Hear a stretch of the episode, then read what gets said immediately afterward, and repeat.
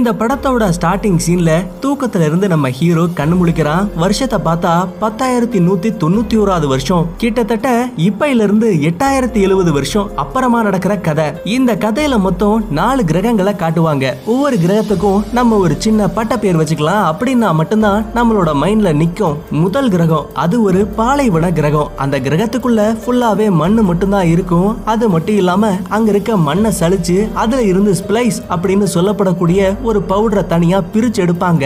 இந்த ஸ்பைஸ் அப்படிங்கிற பொருளை யாரெல்லாம் எடுத்துக்கிறாங்களோ அவங்களால நீண்ட ஆயுளுக்கு சாகாமையே வாழ முடியும். அது மட்டும் இல்லாம ஒரு சில பவரும் கிடைக்கும். ஆனா இதுல ஒரு பிரச்சனை இருக்கு. அந்த ஸ்பைஸ தனியா பிரிச்சு எடுக்கிறது அவ்வளவு ஈஸி கிடையாது. நமக்கு எப்படி அந்த ஸ்பைஸ சாப்பிட்டா நீண்ட ஆயுட்காலம் வாழ முடியுதோ அதே மாதிரியே அந்த பாலைவன மண்ணுக்கு அடியில இருக்க புழுக்கள் அந்த ஸ்பைஸ சாப்பிட்டு கிட்டத்தட்ட அறநூறு வருஷம் அந்த மண் புழுக்கள் சாகாம இருக்குமா? அது மட்டும் இல்லாம அது பார்க்கிறதுக்கே ஒரு சரக்கு கப்பல் எவ்வளவு பெருசு இருக்கும்? அந்த அளவுக்கு இருக்குமா? இப்படிப்பட்ட கொடூரமான புழுக்கள் தான் அந்த மண்ணுல ஸ்பைஸ் அறுவடை செய்யும் போது அந்த சத்தத்தை கேட்டு அந்த இடத்துக்கு வந்து அங்க இருக்க மிஷினையே கொத்தா முழுங்கிரும். இவ்வளவு கஷ்டப்பட்டு அந்த ஸ்பைஸை எடுக்கிறதுக்கான காரணம் இவங்க உயிர் வாழ மட்டும் கிடையாது. இங்க இருக்க விண்வெளி கப்பல் எல்லாமே அந்த ஸ்பைஸ் மூலியமா தான் இயங்குது. அது ஒரு எரிபொருள் மாதிரி இப்போ முதல் கிரகத்தை பத்தி உங்களுக்கு நல்லாவே தெரிஞ்சிருக்கும். இப்ப ரெண்டாவது கிரகம் இங்க தான் நம்ம ஹீரோவும் இருக்கா? அந்த கிரகத்தை சுத்தி ஃபுல்லாவே கடல் தண்ணி மாதிரி இருக்கும். அது மட்டும் இல்ல இங்க மட்டும்தான் சுத்தமான தண்ணியும் கிடைக்கும். இந்த கிரகத்தை நம்ம ஹீரோவோட கிரகம் அப்படின்னு மைண்ட்ல வச்சுக்கலாம். ஓகேவா? இப்ப மூணாவது கிரகம். இங்க இருக்க எல்லாரையுமே நம்ம வில்லன்ஸ் அப்படின்னு மைண்ட்ல வச்சுக்கலாம். ஏன்னா இங்க இருக்க எல்லாருமே மொட்டை அடிச்சிருப்பானுங்க.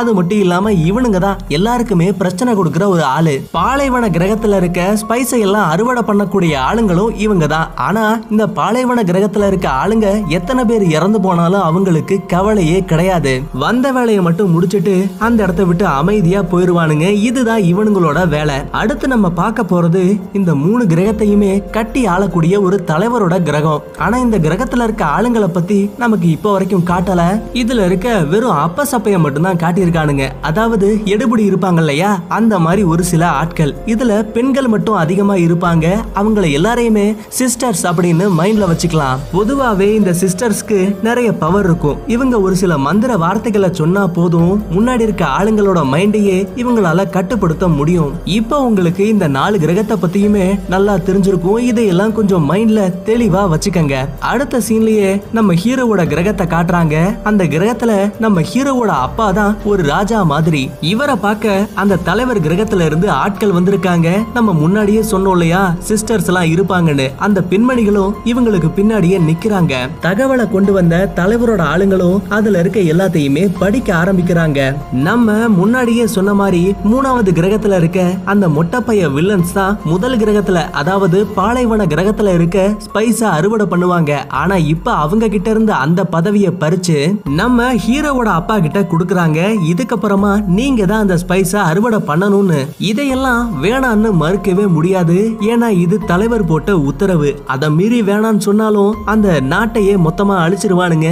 அந்த அளவுக்கு இவங்களுக்கு ஒரு பலம் இருக்கு. இன்னொரு பக்கம் நம்ம ஹீரோவுக்கு ஏதோ ஒரு இல்யூஷன் வருது. அதுல நம்ம ஹீரோயின் கண்ணுக்கு தெரியறாங்க. ஆமாங்க இவ தான் நம்ம படத்தோட ஹீரோயின். சொல்ல மறந்துட்டேன். பாலைவன கிரகத்துல இருக்க எல்லாருக்குமே கண்கள் பார்க்க நீல நிறத்துல இருக்கும். இப்ப நம்ம ஹீரோயின் கண்ணும் நீல நிறத்துல இருக்கு இல்லையா? அப்படின்னா இவளும் அந்த கிரகத்துல தான் இருக்கா. கூடவே நம்ம ஹீரோவுக்கு தெரிஞ்ச ஒரு போராளி அந்த நாட்டுல இறந்து போற மாதிரி ஒரு இல்யூஷனையும் பாக்குறான் உடனே இந்த விஷயத்த அங்க இருக்க அந்த போராளி கிட்ட வந்து சொன்னா அது வேற யாருமே கிடையாது. நம்மளோட அக்வாமேன் தான். இந்த அக்வாமேன் கிட்ட சொல்றப்ப அதெல்லாம் ஒண்ணும் கிடையாது தம்பி. இதெல்லாம் உன்னோட கற்பனையா இருக்கும். நான் போயிட்டு சீக்கிரமா வந்துடுறேன்னு சொல்லிட்டு இந்த இடத்த விட்டு பாலைவன கிரகத்திலேயே இருக்க டங்கன் அப்படிங்கிற ஒரு சின்ன இடத்துக்கு ஒரு சின்ன வேலைக்காக இப்ப இந்த போராளி நம்ம அக்வாமேன் கிளம்பி போறான். இதையெல்லாம் பாக்குற நம்ம ஹீரோவும் நானும் அவரு கூட போகட்டுமான்னு நேரா நம்ம ஹீரோவோட அப்பா கிட்ட வந்து கேக்குறான். ஆனா இந்த அப்பங்காரன் என்ன சொல்றான்னா எனக்குன்னு இருக்க ஒரே ஒரு வாரிசு நீ மட்டும்தான். உன்னையும் இழந்துட்டு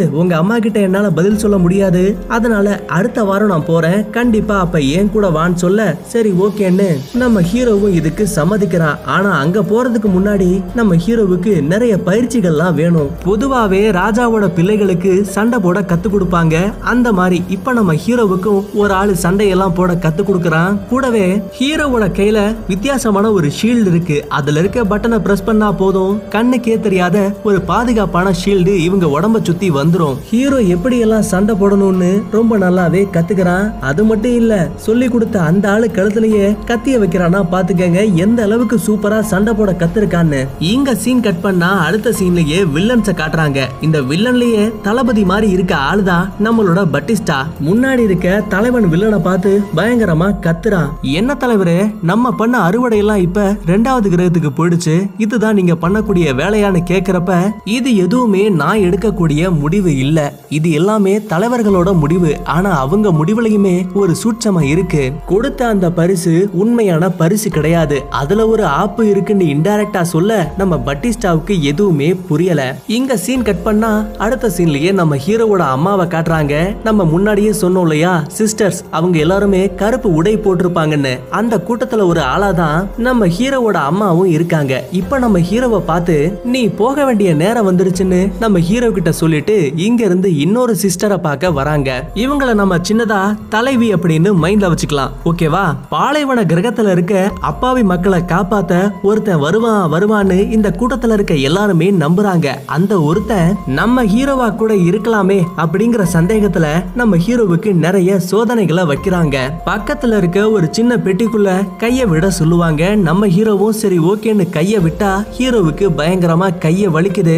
வலி தாங்க முடியாம கையெடுக்கலாம்னு பார்த்தா அந்த தாய் கிழவி நம்ம ஹீரோவோட கழுத்துலயே விச ஊசிய வச்சிருக்கு. தக்காளி நவுந்த உன்னை குத்தி கொன்றுவேன். இதுதான் உனக்கு வச்சிருக்க மிகப்பெரிய சோதனைன்னு சொல்ல நம்ம ஹீரோவும் வழியெல்லாம் பொறுத்துக்கிட்டு அந்த பெட்டிக்குள்ளேயே கைய வச்சிருக்கான். ஒரு வழியா நம்ம ஹீரோவும் இந்த சோதனையில ஜெயிச்சிட்டான் இங்க சீன் கட் பண்ணா நம்ம ஹீரோ கூட இருந்த அந்த தலைவி இப்ப வில்லனை பார்க்க வந்திருக்காங்க.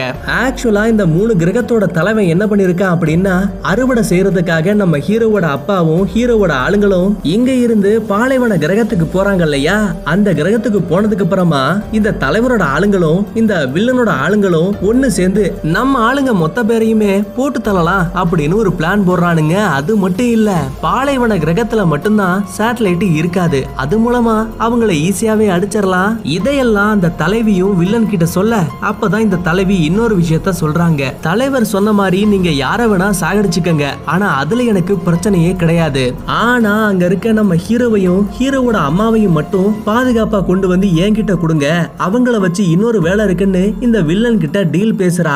பதிலுக்கு இந்த வில்லனும் சரி ஓகே பார்த்து பண்ணிக்கலாம்னு சொல்லி அந்த சிஸ்டரையும் அங்க இருந்து அனுப்பி வச்சிருவான் அப்பதான் பக்கத்துல இருக்க மந்திரி சொல்றான் நம்ம தானே அவங்கள சாகடிக்க கூடாது.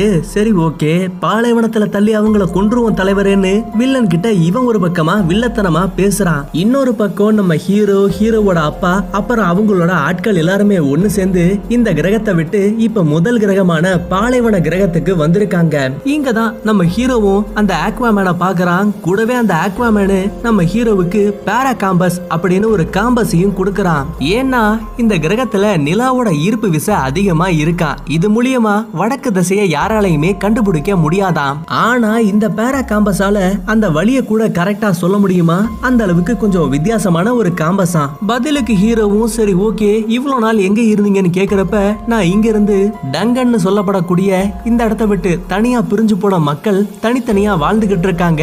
அந்த இடத்துல தான் இருந்தேன் அப்படிங்கிற விஷயத்தையும் நம்ம ஹீரோ கிட்ட சொல்றான். அதுக்கப்புறமா நம்ம ஹீரோவும் நைட்டு ரூம்ல இருக்கும்போது இந்த பாலைவன கிரகத்தை பத்தி ஒவ்வொன்னா படிச்சுக்கிட்டு இருக்கான் அப்ப அந்த மண்புழுக்களை பத்தியும் ஒரு சில படங்களை பாக்குறான் இதே டைம்ல அங்க இருக்க செவுத்துக்குள்ள இருந்து ஒரு வித்தியாசமான பூச்சி கொஞ்சம் கொஞ்சமா வெளியில வந்துகிட்டு இருக்கு. ஆனா அது பூச்சி கிடையாது அது ஒரு ரோபாட் என்ன ஏதுன்னு புரியாம நம்ம ஹீரோவும் அந்த பூச்சியை ஃபாலோ பண்ணிக்கிட்டு போறான். திடீர்னு பார்த்தா அது நம்ம ஹீரோவோட கண்ணுக்கு பக்கத்துல வந்து நிக்குது. சோழி முடிஞ்சிருமோன்னு பாப்போம் ஆனா அந்த நேரம் பார்த்து யாரோ கதவை துறக்க அவங்கள கடிக்க போகுது இந்த பூச்சி. இத பாக்குற நம்ம ஹீரோவும் எப்படியோ அந்த பூச்சியை புடிச்சு நசிக்கிறவான் இந்த விஷயம் எல்லாமே நம்ம ஹீரோவோட அப்பாவுக்கு தெரிஞ்சு என் புள்ளையவோ என்னையும் யாரோ வேவு பாக்குறாங்க அவங்கள வச்சு தேடி கண்டுபிடிங்கன்னு இவனுக்கு கீழே இருக்க ஆட்களுக்கு உத்தரவு போடுறான். அடுத்த கொஞ்ச நேரம் கழிச்சு இந்த பாலைவன மக்களுக்குன்னு ஒரு தலைவர் இருப்பான் பாத்தீங்களா? அவன் நம்ம ஹீரோவோட அப்பாவை பார்க்கலான்னு வந்திருக்கான். பதிலுக்கு நம்ம ஹீரோவோட அப்பாவும் வாங்க வாங்கன்னு வரவேற்க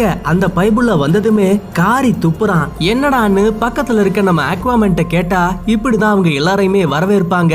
இந்த இடத்துல துளி தண்ணி கூட கிடையாது. அவங்க எச்சில கூட தண்ணியா தான் பாக்குறாங்க அப்படின்னு சொல்ல சரி ஓகேன்னு நம்ம ஹீரோவோட அப்பாவும் ஆக்வாமனும் அதே மாதிரியே துப்பி அவங்கள வரவேற்றுக்கிறாங்க கூடவே இதுக்கு முன்னாடி அறுவடை பண்ண அந்த வில்லன்ஸ் மாதிரி நாங்க இருக்க மாட்டோம். உங்ககிட்ட ஒரு நட்பு ரீதியா தான் பழகுற உதவுறமே தவிர வேற எந்த ஒரு கெட்ட எண்ணமும் எங்களுக்கு கிடையாது. சொல்ல போனா எங்களால எந்த ஒரு உயிரிழப்புமே உங்களுக்கு வராதுன்னு சொல்றப்ப பதிலுக்கு அந்த தலைவனும் சரி ஓகேன்னு சொல்லிட்டு அங்க இருந்து போறான். அப்படி போறப்ப நம்ம ஹீரோவை பார்த்து உன்ன எனக்கு தெரியும்னு சொல்லுவான். நம்ம ஹீரோவுக்கு எதுவுமே புரியல. நம்ம இப்பதானடா முதல் முறையா இந்த இடத்துக்கே வரோம். அப்புறம் எப்படா இவனுக்கு தெரியும்னு மைண்டுக்குள்ள ஒரு குழப்பத்தை வச்சிருக்கான். அடுத்த சீன்லயே இந்த இடத்துக்கு டாக்டர் கைரஸ் அப்படின்னு ஒரு பொண்ணு வராங்க. இவனை நம்ம டாக்டர் அப்படின்னு மைண்ட்ல வச்சுக்கலாம். அதுக்கப்புறமா நம்ம ஹீரோ ஹீரோவோட அப்பா அப்புறம் அவங்க கூட இருக்க வேலையாட்கள் இவங்க எல்லாருமே ஒரு சேஃப்டி சூட்டை போட்டுட்டு வெளியில வராங்க. எதுக்குடா அப்படின்னா உடம்புக்குள்ள வெயில் காலத்துல வேர்க்கும் பாத்தீங்களா? அந்த வேர்வை தண்ணி எல்லாம் ரீசைக்கிளிங் அதாவது மறுசுழற்சி பண்ணி அந்த தண்ணியை சுத்தமான தண்ணியா அந்த சூட்டுக்குள்ளேயே சேகரிச்சு வைக்குமா? இவ்வளவு அற்புதமான ஒரு சூட்டை தான் இவங்க இப்ப போட்டிருக்காங்க. அதுக்கப்புறமா இங்க இருந்து எல்லாருமே ஒரு சின்ன ஸ்பேஸ்ஷிப்ல அறுவடை செய்யப்படக்கூடிய அந்த மிஷினை பார்க்க போறாங்க. தூரத்துல இருந்து பார்க்க பாக்குறப்ப அவ்வளவு அற்புதமா தான் இருக்கு. ஆனா பக்கத்துல போய் பார்த்தா தான் லைட்டா வைத்த கலக்கும் போல. உடனே நம்ம ஹீரோவோட அப்பாவும் அந்த டாக்டர் பொண்ணை பார்த்து அதுங்கெல்லாம் அடிக்கடி வருதான்னு கேக்குறப்ப அடிக்கடி எல்லாம் இல்ல. எப்பயாவது ஒரு தடவை அறுவடை செய்யற மிஷினை ஆன் பண்ண அடுத்த நிமிஷமே அதுங்கெல்லாம் இங்க வந்துடுது கொஞ்சம் கொஞ்சமா தான் அறுவடை எல்லாம் செஞ்சுக்கிட்டு இருக்கோம் அப்படிங்கிற விஷயத்த சொல்லிக்கிட்டு இருக்காங்க. அப்போன்னு பார்த்து இந்த டாக்டர் பொண்ணும் ஸ்கோப்பை போட்டு தூரத்துல பாக்குறப்ப பாலைவன மணல்களுக்கு நடுவுல இருந்து ஏதோ ஒண்ணு அதிவேகமா வந்துகிட்டு இருக்கு. அது வந்துருச்சு அது வந்துருச்சுன்னு கத்த உடனே அறுவடை செய்யப்படக்கூடிய அந்த மிஷினை தூக்க இன்னொரு மிஷின் அங்க வந்து நிக்குது. ஆனா அதுல ஒரு சின்ன கோளாறு ஏற்பட்டு போகுது. இது மூலியமா கீழே இருக்க அந்த அறுவடை செய்யப்படக்கூடிய மிஷினை தூக்க முடியல. இதையெல்லாம் நம்ம ஹீரோவோட அப்பா பார்த்து அறுவடை செய்யப்படக்கூடிய அந்த மிஷின்ல இருக்க எல்லாரையுமே காப்பாத்தணும்னு உடனே வண்டியை கீழே இறக்கி அந்த மிஷினுக்குள்ள இருக்க எல்லாத்தையுமே கொஞ்சம் கொஞ்சமா காப்பாத்துறாங்க. ஆனா அந்த நேரம் பார்த்து நம்ம ஹீரோவுக்கு மறுபடியும் ஏதோ ஒரு இல்யூஷன் இருந்தாலும் கூட அங்க இருக்க எல்லாரையுமே காப்பாத்திட்டு அந்த விண்வெளி கப்பல்ல பறந்துருவாங்க. அப்பதான் இந்த மண்ணுக்கடியில என்னமோ ஒண்ணு வந்துச்சு பாத்தீங்களா? அது என்னன்னு காட்டுறாங்க. முன்னாடியே சொன்னோம் இல்லையா? கிட்டத்தட்ட அறுநூறு வருஷமா வாழக்கூடிய அந்த மண் புழுக்கள் தாங்க அவ்வளவு பெருசுக்கு வந்து கீழே இருந்த அந்த மிஷினையே கொத்தா ஒரு கவ்வு கவ்வுது. இவ்வளவு பெரிய மண்புழுவை பார்த்து நம்ம ஆளுகளே மிரண்டு போறானுங்க. அதுக்கப்புறமா தங்கி இருக்க இடத்துக்கு மறுபடியும் வந்து முன்னாடி இருக்க டாக்டர் பொண்ணை பார்த்து பாத்தியாமா இங்க இருக்க எல்லா மிஷினுமே பழுதாயிரு இருக்கு. அதையெல்லாம் நீங்க தான் சரி பண்ணி தரணும்னு சொல்றப்ப நீங்க பண்ண போற இந்த வேலைக்கும் எனக்கும் எந்த ஒரு சம்பந்தமுமே கிடையாது. இது எல்லாமே பழைய மிஷின்ஸ் நீங்க தான் பார்த்து வேலையை பார்க்கணும்னு சொல்லிட்டு அந்த டாக்டர் பொண்ணும் அங்க இருந்து போயிருவா. இன்னொரு பக்கம் நம்ம ஹீரோவோட கேங்க மொத்தமா அழிக்கிறதுக்காக வில்லன்ஸோட படைகளும் அந்த தலைவர்கள் தரேன்னு சொன்னாங்க இல்லையா? ஒரு சில படைகள். அவங்க எல்லாருமே ஒண்ணு சேர்ந்து நைட்டு எல்லாருமே தூங்குற சரியான அந்த நேரம் பார்த்து அந்த பாலைவன கிரகத்துல இருக்க எல்லா இடங்களையுமே குண்டை போட்டு வெடிக்க வைக்கிறானுங்க. வில்லன்ஸோட எக்கச்சக்கமான விண்வெளி கப்பல் இப்ப அந்த பாலைவன கிரகத்துல இறங்குது. அது மட்டும் இல்லாம அதுக்குள்ள இருந்து வெளியில வர ஆட்கள் அங்க இருக்க மக்கள் கூடயே தாறுமாறா சண்டையை போட்டு இறக்கமே இல்லாம சாகடிக்கிறாங்க. இதே டைம்ல ரூம்ல இருக்க நம்ம ஹீரோவோட அப்பாவுக்கு எவனோ மயக்க மருந்து அடிக்கிறான். யாரான்னு பார்த்தா அது இவங்களோட ஃபேமிலி டாக்டர் என்ன ஆயிருக்கு அப்படின்னா இந்த ஃபேமிலி டாக்டரோட ஃபேமிலியவே அந்த வில்லன்ஸோட ஆளுங்க தூக்கி வச்சுட்டானுங்க. ஹீரோவோட அப்பாவை நீ புடிச்சு கொடுத்தா மட்டும்தான் உன் குடும்பத்தை விடுவேன்னு சொல்லி மிரட்டுறப்ப வேற வழி இல்லாம இந்த டாக்டர் பயலும் இப்ப நம்ம ஹீரோவோட அப்பாவை தூக்கி இருக்கான் இருந்தாலும் கூட இவனும் ஒரு நல்ல மனுஷன் தான் இவங்க கூட இருந்த நன்றி கடனுக்காக இங்க பாருங்க நான் உங்களுக்கு ஒரு சின்ன பல்ல தரேன். இத உங்க வாய் இடுக்கல வச்சு மறைச்சிக்கங்க. அந்த வில்லன் பக்கத்துல வர அந்த நேரம் பார்த்து கரெக்டா கடிச்சீங்கன்னா இது மூலியமா நீங்களும் இறந்து போயிருவீங்க. இந்த பல்லுல இருந்து வெளிவரக்கூடிய விஷ காத்தால உங்களுக்கு முன்னாடி இருக்க அந்த வில்லனும் செத்து போயிருவான்னு சொல்ல சரி ஓகேன்னு நம்ம ஹீரோவோட அப்பாவோட வாயிலேயே இந்த பல்ல வைக்கிறான். உங்களுக்கு ஒரு டவுட் வரும். எதுக்குடா இந்த தலைவர்கள் எல்லாம் ஒண்ணு சேர்ந்து நம்ம ஹீரோவோட கிரகத்துல இருந்த எல்லாரையுமே அழிக்க பாக்குறாங்கன்னு? ஆக்சுவலா நம்ம ஹீரோவோட கிரகத்துல இருக்கவங்க எல்லாருமே டெக்னாலஜில கொஞ்சம் அறிவுபூர்வமா இருக்காங்க. அது மட்டும் இல்ல படைகளோட எண்ணிக்கையும் அதிகமாயிட்டே இருக்கு. இப்படியே போச்சுன்னா இவங்களை கண்ட்ரோல் பண்ற அந்த தலைவர் கூட்டத்தையே அழிக்கிறதுக்கான வாய்ப்பு இருக்கு. அதுக்காக தாங்க இந்த வில்லன்ஸும் தலைவர்களும் ஒண்ணு சேர்ந்து நம்ம ஹீரோவோட கிரகத்துல இருக்க எல்லாரையுமே சாகடிக்கலாம். பண்ணலான்னு ஒரு பிளான் போட்டிருக்கானுங்க. அடுத்த சீன்லயே மயங்கி போன நம்ம ஹீரோவோட அப்பாவை ஒட்டு துணி கூட இல்லாம அந்த மொட்டை பையன் வில்லனுக்கு முன்னாடி உட்கார வைக்கிறாங்க. வில்லனும் கொஞ்சம் கொஞ்சமா பக்கத்துல வந்து இந்த அப்பங்காரங்கிட்டயே பேசுவா. அந்த நேரம் பார்த்து இதான் சாக்குன்னு மறைச்சு வச்சிருந்த அந்த பல்ல கடிக்க அவ்வளவுதான். நம்ம ஹீரோவோட அப்பாவும் இறந்து போயிட்டாரு. முன்னாடி இருக்க எல்லா ஆளுங்களுமே இறந்து போயிட்டாங்க. ஆனா இந்த வில்லன் மட்டும் சாகவே இல்ல. ஏன்னா நம்ம முன்னாடியே சொன்னோம் இல்லையா? கண்ணுக்கு தெரியாத ஒரு சூட் இருக்கு. அந்த சூட்டை சூட்டை போட்டுக்கிட்டா போதும் அவங்களுக்கு எதுவுமே ஆகாதுன்னு. அந்த மாதிரி ஒரு சூட்டை தான் இப்ப இந்த வில்லன் போட்டிருந்திருக்கான். இப்ப இந்த ஹீரோவோட அப்பா இறந்து போன விஷயம் நம்ம ஹீரோவோட அம்மாவுக்கும் ஹீரோவுக்கும் நல்லாவே தெரியும். எப்படின்னா சாக போற அந்த கடைசி நிமிஷத்துல தான் சாக போறேன் அப்படிங்கிற விஷயத்த நம்ம ஹீரோ கிட்டையும் ஹீரோவோட அம்மா கிட்டயும் டெலிபதி மூலியமா சொல்லிட்டு தான் இறந்து போயிருப்பாரு. இதையெல்லாம் நம்ம ஹீரோவும் ஹீரோவோட அம்மாவும் கேட்டு பயங்கரமா மனசுடைஞ்சு போறாங்க. அதே டைம்ல இவங்களும் இப்ப அந்த மொட்டை பையன் வில்லன்ஸ் கிட்ட மாட்டிக்கிட்டாங்க. அந்த சிஸ்டர் தலைவி வில்லன் கிட்ட சொன்ன மாதிரியே நம்ம ஹீரோவையும் ஹீரோவோட அம்மாவையும் தனியா ஒரு ஷிப்ல கூட்டிட்டு வராங்க. உள்ள இருக்க மொட்டை பைய வில்லன்ஸும் இவங்களை எல்லாரையுமே பாலைவனத்துல தூக்கி போடலான்னு சொல்றப்ப அப்பதான் நம்ம ஹீரோவோட அம்மா கையால சிக்னல் காட்டுறாங்க. அதாவது சைன் லாங்குவேஜ்ல என் வாயில இருக்க கட்டை எப்படியாவது அவங்கள கலட்ட வையின்னு சொல்ல நம்ம ஹீரோவுக்கும் ஹீரோவோட அம்மா மாதிரியே அடுத்தவங்க மைண்ட வார்த்தைகள் மூலியமா கட்டுப்படுத்த முடியும். நம்ம ஹீரோவும் தன்னால முடிஞ்ச வரைக்கும் அம்மா அம்மாவோட வாயில இருக்க அந்த கட்டை மட்டும் அவுத்து விட வச்சிடறான். இத பாக்குற இன்னொரு வில்லனும் என்னடா பண்ற? எதுக்குடா கட்டை அவுத்தன்னு? கத்தி எடுத்து நம்ம ஹீரோவோட அம்மாவையே குத்த வருவான். ஆனா அந்த நேரம் பார்த்து அவனோட மைண்டையும் கண்ட்ரோல் பண்ணி ஒரு கத்தி எடுத்து ரெண்டு பேரு கழுத்தையுமே அறுத்து அந்த ஷிப்ல இருந்து கீழே தள்ளி விட்டுருவாங்க. கூடவே இதுக்கு மேல ஷிப்ல இருந்த ஆபத்துன்னு சொல்லி அந்த ஷிப்பை விட்டு இறங்கி வெளியில வந்து பார்த்தா இவங்க இருந்த அந்த பேஸே தீப்பிடிச்சு எரிஞ்சுகிட்டு இருக்கு. உள்ள இருந்த மக்கள்ல முக்காவாசி மக்கள் இறந்து போயிட்டாங்க. அப்ப கூட நம்ம அக்வாமேனும் அங்க இருக்க எல்லாரு கூடயுமே மல்லு கட்டி சண்டை போட்டு ஒரு வழியா நம்ம ஹீரோவும் ஹீரோவோட அம்மாவும் தங்கி இருந்த அந்த ரூமுக்கு வந்து பார்த்தா ரெண்டு பேரையுமே காணோம். இப்பதான் இவனுக்கே புரியுது வில்லன்ஸ் நம்ம ஆளுங்களை கடத்திட்டு போயிட்டாங்கன்னு. உடனே அவங்கள தேடி கண்டுபிடிக்கணுமேன்னு ஒரு வண்டி எடுத்துக்கிட்டு இப்ப நம்ம அக்வாமேனும் இங்க இருந்து தப்பிச்சு போறான். இங்க சீன் கட் பண்ணா மறுபடியும் நம்ம ஹீரோவையும் ஹீரோவோட அம்மாவையும் காட்டுறாங்க. அதிக சத்தம் வந்துச்சு அப்படின்னா கண்டிப்பா அந்த மணல் புழுக்கள் வந்து இவங்கள ஒரே கொத்தா முழுங்கிரும். அது அதுக்கு பயந்தே மணல் மேல காலை வச்சு அழுத்தி நடக்காம எதமா பதமா கொஞ்சம் பொறுமையா நடக்கிறாங்க? அது மட்டும் இல்லாம கொஞ்சம் கொஞ்சமா இருட்ட ஆரம்பிச்சிருச்சு. மண்ணு கடியில போடக்கூடிய ஒரு டென்ட்டையும் இவங்க பாதுகாப்புக்கு கொண்டு வந்திருப்பாங்க. அதுக்குள்ளேயே நைட்டு ரெண்டு பேருமே தங்குறாங்க. அப்பதான் கொண்டு வந்த நம்ம ஹீரோ எல்லா பொருளையுமே எடுத்து பாக்குறப்ப நம்ம ஹீரோ கிட்ட அவனோட அப்பா ஒரு சின்ன துணி கொடுத்திருப்பாரு. அதுக்குள்ள பார்த்தா இவரோட ராஜ மோதிரை இருக்கு. இத நம்ம ஹீரோ பார்த்து கையில போட்டு வச்சுக்கிறான். அந்த நேரம் பார்த்து மறுபடியும் நம்ம ஹீரோ கண்ணுக்கு ஒரு இல்யூஷன் தெரிய ஆரம்பிக்குது. இப்ப என்ன தெரியுதுன்னா இங்க எஞ்சி இருக்க மக்களை எல்லாம் வச்சு நம்ம ஹீரோ மறுபடியும் அந்த வில்லன்ஸ் கூடயும் தலைவர்கள் கூடயும் போருக்கு போறான். அந்த போர்ல நம்ம ஹீரோவோட கேங்கும் ஜெயிச்சிருச்சு. அதே இடத்துல தான் நம்ம ஹீரோயினும் இருக்காங்க. ஆனா இப்ப நம்ம ஹீரோவோட கண்ணை பார்க்கும்போது அது இந்த பாலைவன மக்களோட கண்கள் எப்படி நீல நிறத்துல இருக்குமோ அதே மாதிரியே இருக்கு. அப்படியே அடுத்த நாள் காலையில விடியுது. நம்ம ஹீரோவும் ஹீரோவோட அம்மாவும் டென்ட்டை எல்லாம் எடுத்துக்கிட்டு மறுபடியும் நடக்க ஆரம்பிக்கிறாங்க. இதே டைம்ல நம்ம ஆக்வாமேனும் அந்த டாக்டர் பொண்ணு உயிரோட இருக்க மாதிரி பார்த்து அவளை எப்படியோ காப்பாத்துறான். அது மட்டும் இல்லாம நம்ம ஹீரோவோட அம்மாவையும் ஹீரோவையும் கரெக்டா கண்டுபிடிச்சு இங்க இருந்து பாதுகாப்பான இன்னொரு இடத்துக்கு கூட்டிட்டு போறான். ஆனா அங்கேயும் பார்த்தா அந்த எதிரிகள் வந்துட்டாங்க. இத பார்த்து பயந்து போய் ஹீரோவையும் ஹீரோவோட அம்மாவையும் அப்புறம் அந்த டாக்டர் பொண்ணு இவங்க மூணு பேரையும் மட்டும் அங்க இருந்து தப்பிச்சு போக சொல்லிட்டு வந்த வில்லன்ஸ் கூட நம்ம ஆக்வாமேன் மட்டும் தாறு மாறா சண்டை போடுறாங்க. இதையெல்லாம் பாக்குற நம்ம ஹீரோவும் கதவை திறக்க பாக்குறான் ஆனா கதவை திறக்க முடியல. உள்ள சண்டை போட்டுக்கிட்டு இருந்த ஆக்வாமேனாலேயே ஒரு கட்டத்துக்கு மேல முடியல. நிறைய வில்லன்ஸ் வந்ததால நம்மளையும் குத்தி அதே இடத்துலயே சாகடிக்கிறாங்க. இந்த பக்கம் தப்பிச்சு வந்த ஹீரோ ஹீரோவோட அம்மா இவங்க ரெண்டு பேரையுமே அந்த டாக்டர் பொண்ணு சுரங்க பாதையில கூட்டிட்டு போறாங்க. அப்ப அந்த பாதை ரெண்டா பிரியுது. நீங்க ரெண்டு பேருமே ஒரு வழியில போங்க. நான் ஒரு பக்கமா போறேன். சீக்கிரமா நான் உன்னை சந்திக்கிறேன்னு சொல்லிட்டு அங்க இருந்து இந்த டாக்டர் பொண்ணு மட்டும் தனியா கிளம்புறாங்க.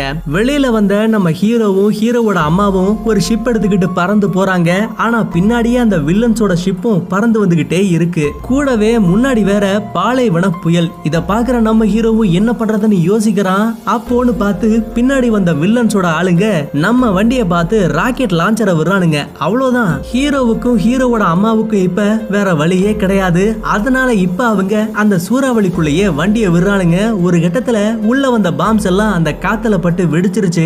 நல்ல வேளையா நம்ம ஆளுங்க உயிருக்கு பாதகம் இல்லாம அவங்க வந்த விமானம் மட்டும் ஆக்சிடென்ட் ஆகி அந்த பாலைவனத்திலேயே துப்புன்னு விழுது. இந்த விஷயத்த வில்லன் கிட்ட நம்ம பட்டிஸ்டா வந்து சொல்றான். கடைசியா இருந்த அந்த ரெண்டு பேருமே அங்க இருக்க சூறாவளிக்குள்ள மாட்டி இறந்து போயிட்டாங்க அப்படின்னு. அடுத்த சீன்லயே தப்பிச்சு வந்த அந்த டாக்டர் பொண்ண காட்டுறாங்க. அவ என்னதான் தப்பிச்சாலும் கூட வில்லன்ஸோட ஆளுங்க அங்கேயும் வந்து கத்திய வச்சு ஒரே குத்து அவ்வளவுதான். இவளும் சாக போறா. அந்த நேரம் பார்த்து கீழே தரையை பிடிச்சி புடிச்சு டம்மு டம்மு டம்முன்னு குத்துறா. எதுக்குன்னு பார்த்தா இங்க தான் நம்ம மண்புழு இருக்குன்னு சொன்னோம் இல்லையா?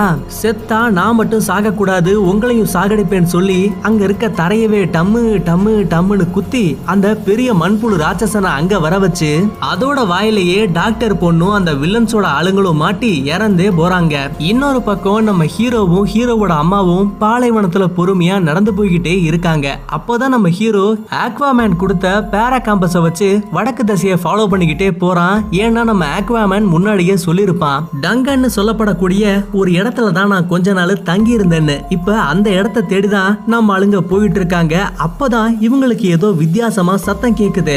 என்னடான்னு கீழே குனிஞ்சு பார்த்தா அது ஒரு பாலைவன தரையா. இந்த தரையில நடந்தாவே ட்ரம்ஸ் மாதிரி எக்கோ அடிக்குமா. இந்த சத்தம் கேட்டு புழுக்கள் வரப்போகுதுன்னு பயந்து நம்ம ஹீரோவும் ஹீரோவோட அம்மாவும் படு பயங்கரமா ஓடுவாங்க. பின்னாடி வேற அந்த ராட்சச புலி இவங்கள துரத்தி வந்துகிட்டே இருக்கு. எப்படியோ ஒரு வழியா பக்கத்துல இருக்க பாறைகளுக்கு வந்து தப்பிச்சிருவாங்க. ஆனா அந்த புழுவும் கடிக்கிறதுக்காக பக்கத்துல வந்துரும். ஆனா அந்த நேரம் பார்த்து ஏதோ ஒரு சத்தம் கேட்டு ஹீரோவையும் ஹீரோவோட அம்மாவையும் எதுவுமே பண்ணாம அந்த புழுக்களும் அங்க இருந்து அமைதியா போயிடுது. என்னடா சத்தம்னு பின்னாடி திரும்பி பார்த்தா இங்கதான் அவங்க தேடி வந்த டங்கன் அப்படின்னு சொல்லப்படக்கூடிய ஃப்ரீமேன்ஸ் இருக்காங்க. இவங்க யாரோட கட்டுப்பாட்டுலயுமே இல்ல. இவங்க இவங்களுக்குன்னு தனியா ஒரு இடத்தை கண்டுபிடிச்சு இங்க தான் வாழ்றாங்க. அது மட்டும் இல்லாமல் நம்ம ஹீரோ இல்யூஷனில் பார்த்தா இல்லையா ஹீரோயினை அவளும் இப்ப இங்கே தான் இருக்கா. ஆக்சுவலா நம்ம ஹீரோ இல்யூஷனில் எதை பார்த்தாலுமே எதிர்காலத்துல கண்டிப்பா அது நடக்கும். இது மூலியமா நமக்கு ஒரு விஷயம் நல்லாவே தெரிஞ்சு போச்சு. நம்ம ஹீரோவால எதிர்காலத்தை பார்க்க முடியும். கூடவே நம்ம ஹீரோவோட அப்பா இந்த பாலைவன கிரகத்துக்கு வரும்போது ஒரு தலைவரை பார்த்துருப்பார் இல்லையா? அவரும் இப்ப இங்கே தான் இருக்காரு. உயிர் தப்பிச்ச ஒன்னு ரெண்டு பேரு இந்த கூட்டத்துல இருக்காங்க. ஹீரோவோட அம்மாவும் நாங்க ரெண்டு பேருமே தப்பிச்சு போக ஆசைப்படுறோம். எங்களை எப்படியாவது இங்க கிரகத்துக்கு அனுப்பி வைங்கன்னு உதவி கேக்குறப்ப இந்த இடத்த விட்டு யாராலையுமே தப்பிக்க முடியாது. வேணும்னா உங்க பையனை கொடுங்க. அவன் பாக்குறதுக்கே சின்ன பையன் மாதிரி இருக்கான். அவனை வச்சு வேணா நாங்க ட்ரைனிங்லாம் கொடுத்து கண்டிப்பா இந்த போர்ல ஜெயிக்க பாக்குறோம். ஆனா நீங்க ரொம்ப வயசான ஆளு. அதனால உங்களை சாகடிக்க போறேன்னு சொல்லிட்டு கத்தி எடுத்துக்கிட்டு பக்கத்துல வருவான். ஆனா இந்த அம்மாகாரியும் சும்மா இல்ல. அவனை அடிச்சு துவம்சம் பண்ணி அவன் கழுத்துலயே கத்திய வைக்கிறாங்க. உடனே இந்த தலைவரும் நீங்க ஜெயிச்சிட்டீங்க. உங்களுக்கு இன்னும் வயசும் ஆகல. நீங்க ரொம்ப பலமான ஆளு என்ன மன்னிச்சிருங்கன்னு சொல்லி மன்னிப்பும் கேக்குறான். உங்க பையன் கூடயே இங்கேயே நீங்களும் தங்கலாம்னு சொல்றப்ப அங்க இருக்க ஒருத்தன் இதுக்கு மறுப்பு தெரிவிக்கிறான். கூடவே ஏன் கூட சண்டை போட சொல்லுங்க. அப்படி அவங்க அந்த சண்டையில ஜெயிச்சா அவங்க ரெண்டு பேருமே இந்த இடத்துல உயிரோட இருக்கலாம். அப்படி தோத்து போயிட்டா ரெண்டு பேரையுமே சாகடிக்கணும்னு சொல்ல சரி ஓகே அப்படின்னா நான் சண்டை போடுறேன்னு சொல்லி நம்ம ஹீரோவே முன்னாடி வந்து நிக்கிறான். அவ்வளவுதான். ரெண்டு பேருக்குமே தாறு மாறா சண்டைய வைக்கிறானுங்க. சும்மா சொல்லக்கூடாதுங்க. ஆளு பார்க்க டம்மியா இருந்தாலும் தக்காளி ரம்மி கணக்கா உள்ள பூந்து கத்திய சுத்து சுத்துன்னு சுத்துறான். ஒரு கட்டத்துல சண்டை போட்ட அந்த ஆளுக்கு எதிராவே கழுத்துல கத்திய நீட்டுறான். இத பாக்குற அங்க இருக்க தலைவரும் இங்க பாரு தம்பி கத்திய கழுத்துல வச்சா மட்டும் போதாது. சண்டை போடுற ரெண்டு பேர்ல யாராவது ஒருத்தர் இறந்தா மட்டும்தான் இந்த சண்டையில ஜெயிச்சதா அர்த்தம்னு சொல்ல நம்ம ஹீரோ என்ன பண்றதுன்னு தெரியாம மைண்ட போட்டு குழப்பிக்கிட்டு இருக்கான். ஏன்னா இப்ப வரைக்குமே நம்ம ஹீரோ யாரையுமே சாகடிச்சது கிடையாது. இருந்தாலும் கூட இப்ப இவங்களுக்கு வேற வழியே கிடையாது. ஹீரோவோட அம்மாவையும் காப்பாத்தணும் இல்லையா? அதுக்கு அதுக்காகவே மனச கல்லாக்கிட்டு அந்த சண்டை போட்ட ஆளையும் குத்தி அங்கேயே சாகடிக்கிறான். இப்ப இந்த போட்டியில நம்ம ஹீரோ தான் ஜெயிச்சிருக்கான். அதனாலேயே நம்ம ஹீரோ இங்கேயே தங்கலான்னு அங்க இருக்க தலைவரும் சம்மதிக்கிறாரு. அதுக்கப்புறமா நம்ம ஹீரோவும் இங்க இருந்து பக்கத்துல இருக்க இன்னொரு இடத்துக்கு வரான். அங்க வந்து பார்த்தா தக்காளி இந்த ராட்சச புழுக்கள் இருக்கு பாத்தீங்களா? அது மேல ஏதோ குதிரை சவாரி பண்ற மாதிரி சர்ரு புருன்னு அங்கிட்டும் இங்கிட்டும் போயிட்டு இருக்கானுங்க இதையெல்லாம் பாக்குற நம்ம ஹீரோவே அவ்வளவு ஷாக் ஆகுறான். ஏன்னா இந்த மாதிரி ஒரு விஷயம் விஷயத்தெல்லாம் இப்பதான் நம்ம ஹீரோ கண்ணுக்கு முன்னாடி பாக்குறான். அப்படியே இந்த படத்தையும் முடிக்கிறாங்க.